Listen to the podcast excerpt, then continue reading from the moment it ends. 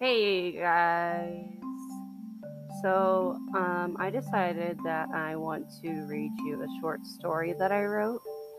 Um, it's going to be in segments. I'm not going to read the whole thing right now, but um, I am going to start it. Um, I'll decide where to stop when I get there, I guess. So, this story um, I wrote a while a while back. And it's called Radical Morals. Um, and it's just a very interesting story, I think. So, yeah, here we go. there I stood, half naked, looking into the mirror. I need to lose some weight, I thought. I finished getting dressed, grabbed my wallet, and quickly ran out of the door of my apartment and down the stairs of the building. It was raining again. It was almost always raining in Seattle, and I still haven't brought an umbrella since I moved here two months ago. Shit. I opened my car door after I proceeded to bang my head on its window and shoved all 275 pounds of me into my 98 Subaru Outback. I'm going to be late. It's rush hour. I hadn't accounted for the extra time it takes to get through the city in traffic. Ugh. I was going to be late for my interview. Somehow, when I finally made it through the main part of the city, the traffic had eased up. I was stuck at a red light, the same one I always got stuck at, and had to sit behind for three turns of it, at least. But at this time, but this time, sorry, I'm a shitty reader out loud. but this time, I was at the top of the line of the cars, and I thought it had to be a miracle. Well, that's freaking lucky. The odd thing, though, was that there was no traffic coming from either direction of the opposing side of the intersection. I wondered if there was an accident. I coasted up a bit so I could crane my neck to see, and sure enough, there were at least five cars piled up, blocking the entire street. I looked to the other side and noticed that there was an officer patrolling the traffic on that side. The road was closed. Beep! Cars honked behind me. The, le- the light had turned green. Without hesitation, I put the pedal to the metal and zoomed across the intersection, hoping the police officer wouldn't notice and send someone else to catch my ass. Do they even do that? I didn't really care, because I really needed to get to this interview and get this job if I wanted to keep living somewhere that wasn't out on the street. I made it to the place just in time. It was a small privately owned bank that had just opened and needed tellers and bankers. I've never been a banker, but hopefully, if I got the teller position, I could get promoted down the line. I've always been a hard worker. I walked through the glass double doors to the lobby where I was greeted by the banking manager. Colin, is it? she asked. I've always hated my first name, even though it was the only thing my mother had ever given to me besides, well, life. She passed away during childbirth when she had me, and I have nothing to remember her by. I was raised by my father, who also hated that she'd given me the name Colin, but he feels bad now that she's gone. Yes, pleasure to meet you. I stopped and looked at her name tag while we grasped hands for a shake, forgetting what she told me her name was when we spoke on the phone, then quickly looked back at her. Looked back at her. Sorry. Trisha, thank you. She brought me to a room that had her name outside the door, presumably her office, and I took a seat on the one of on one of the two leather chairs in front of her desk. Trisha shuffled through some paperwork she had laid out in front of her, including a manila folder with the word interviews labeled on its lip. I took a breath in slowly to try and calm my nerves. It's been a while since I've had a job interview, I was at my last job as a supervisor at a grocery store for eight years. Unfortunately, I had to leave that job when I moved here. So, Colin Banks, she said. Funny that I'm applying to work at a bank with that last name, right? I thought so. She must be thinking it's a fake name right about now. I tried to stifle a chuckle so as to seem professional. Interesting name, she went on. She moved some other paperwork to the side and held my printed application in her hand. What makes you a good fit for our bank, Mr. Banks? She smiled. I was glad she had a sense of humor about the name thing. Well, I started. I have a lot of experience handling money. My previous job was as a supervisor at a grocery store. I had the responsibility of counting the tills at the end of my shift every night and also during opening shifts. I tried to think of another reason why I'd be good fit. I took a chance. I also think it's fitting that my last name is Banks. Perhaps people will find it funny, I think. Trisha smiled slightly, but didn't laugh. I wasn't sure if she was trying to maintain professionalism or if she just didn't think it was funny. Or maybe she just thought I was nuts and belonged somewhere else. That's quite an interesting reason, she responded. Well, you do have the qualifications bachelor's degree, money handling experience. You would be a good fit. There's just one problem, unfortunately. My stomach dropped. What could it possibly be? This is just my luck. She went on, I did call you in for an interview, and I would hire you if it weren't for the fact that I had a previous interview today that went very well. They had prior experience at a bank for many years. I'm sorry to say that the position has been filled, but I will keep your file in my records if we need another position filled. I apologize and thank you for your time. The interview was over just like that. It had only lasted about five minutes. I drove all the way there, 15 minutes across town, just to be dismissed. What bullshit. Thank you for your time as well. It was a pleasure to meet you, I said confidently, reaching out my hand for another handshake. I left her office and went back to the lobby to the front double doors, trying not to feel like I was doing the walk of shame, because I'm sure everyone there already had to have known that I was a dead man walking before even entering the door. It finally stopped raining. At the rate it was going, I was sure it wasn't going to stop. I got back into my Subaru and started the car. Just before I drove away, I realized there was something in the windshield and the wiper. As soon as I saw it, I looked to my right, realizing that I'd forgotten to put money in the mel- in the meter. Shit, I thought. What else can go wrong today? I hastily pushed the door open and grabbed the ticket, stuffing it into my slacks pocket. Now frustrated, I sped off and made the 15 minute drive back into my apartment building. Just as I was about to get home, I got stuck at that same red light. Now the traffic was moving, albeit slowly, but there were still policemen at the scene. One of them walked up to my car and knocked on the window. Defeated, I rolled it down, expecting more bad things to come my way.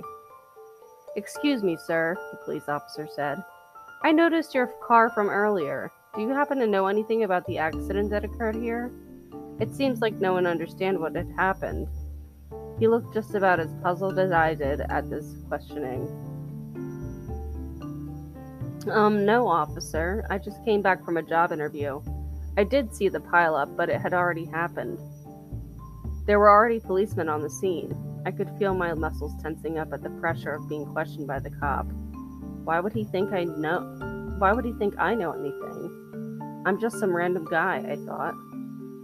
Hmm, he said, as if he didn't believe me. Then, okay, move along. And just like that, the light turned green, and I went the speed limit for the rest of the way home. What a frickin' crazy day! Could my luck be any worse? I fumbled with my keys in my pocket and, already having forgotten about it, dropped the parking ticket onto the ground.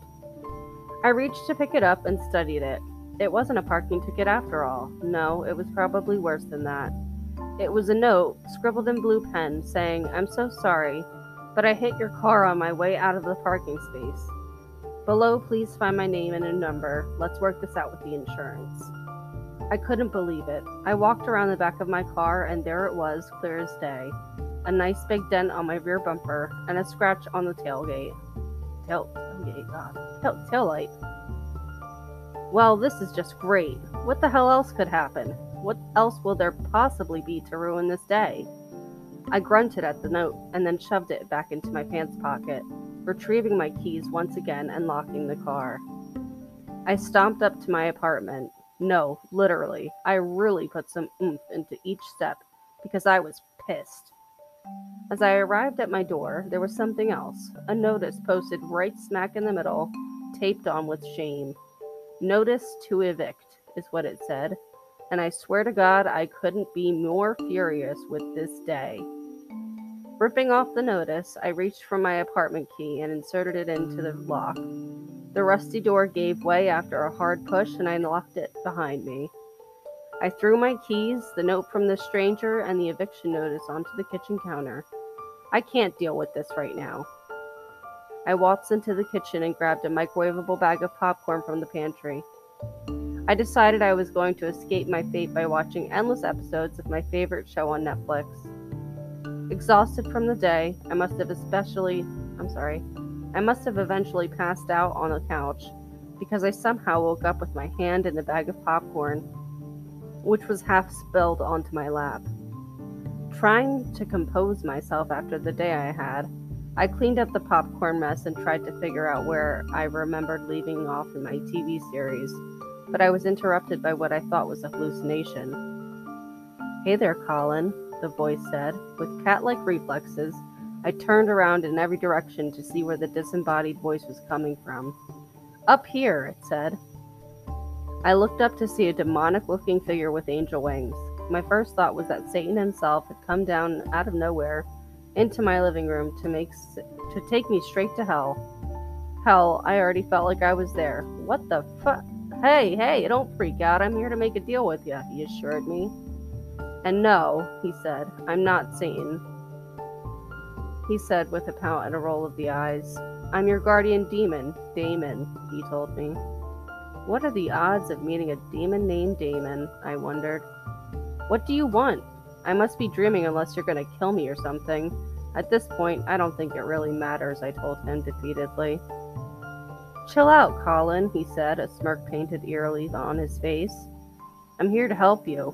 Don't be so caught off guard by the demon thing, he told me. You did hear me say guardian in front of that, right? By now, he had floated to the ground and was standing directly on, in front of me. I tried to blink, pinch myself, scream, nothing happened. Anything to make me wake up from this nightmare I must have been having. This was some crazy shit. None of it worked, though, and I was still facing Damon, who seemed calmer than a cucumber. How can you help me? I'm dreaming this. I've got to be dreaming this. It's not norm. Colin, Colin, chill out, man, he said, coming closer to me.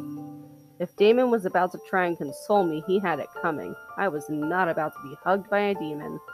Listen, man, I'm your guardian demon. Everyone has guardian angels, but you, you're special, Colin. What's so special about me? I'm an unemployed, overweight, middle aged dude, and I'm pretty sure I'm having a midlife crisis. This is not what I signed up for. Well, you're special because you're the only one with a guardian demon. I'm the only guardian demon there is. You see how that works out? He tried to smile, but everything about him emanated pure evil. So, if you're my guardian demon, then what can you do for me? It works the same way as a guardian angel, just uh, a little different, he tried to explain. I help you out and watch over you, but the way I do things is a bit different. How so? I asked, suddenly not as scared as before and more curious to see how he could help me. Remember that car accident at the red light? Uh, yeah. I had a bunch of squirrels run across the street at the same time. He laughed as if it were funny to him to cause this destruction. I guess I wouldn't be surprised. Um, okay, so you caused the accident so I could get into my interview on time? I asked, trying to figure this out. You bet, just trying to help, he said, cracking his knuckles outward with a vocal outbreath. Okay, but why help me get there in time if the job was already taken? Where were you then? I asked, arms crossed in, in protest. Oh, don't worry about that. It's being taken care of, he said, and an evil grin danced across his face. What do you mean, taking care of? You're not going to hurt anyone, are you? I asked, scared that I'd be part of some crime somehow. Damon said nothing, just grinned maliciously at me. I'm serious, Damon. I don't want any trouble, I said, starting to put my hands over my head as if I were under arrest for a crime I didn't commit. Listen, buddy, just count your blessings as you receive them. Let me handle the rest. If you need me, just think about something you really want to go your way. I got your back, pal, he said, and that same evil grin seemed more reassuring now, somehow, than it did before. Uh, okay, sure, if you say so. And just like that, I was dancing with the devil. Or angel? Who cares? I was gonna get my way, it looked like, and I sure as hell needed some of that. So, that's what I have for now. Um, I'm not really good at reading out loud, as you can see uh, or hear, because you can't see me. But um, yeah, that's uh, Radical Morals. Um, and I will continue reading that uh, in the next episode. So stay tuned, keep listening. Um, share this if you'd like. I am so sorry for the background noise. My cat is having zoomies right now. Share this if you'd like, and um, stay tuned for more. Uh, I don't know how regularly I'm going to upload, but it will be on a schedule. Um, so, thanks for listening and stay nerdy. Bye.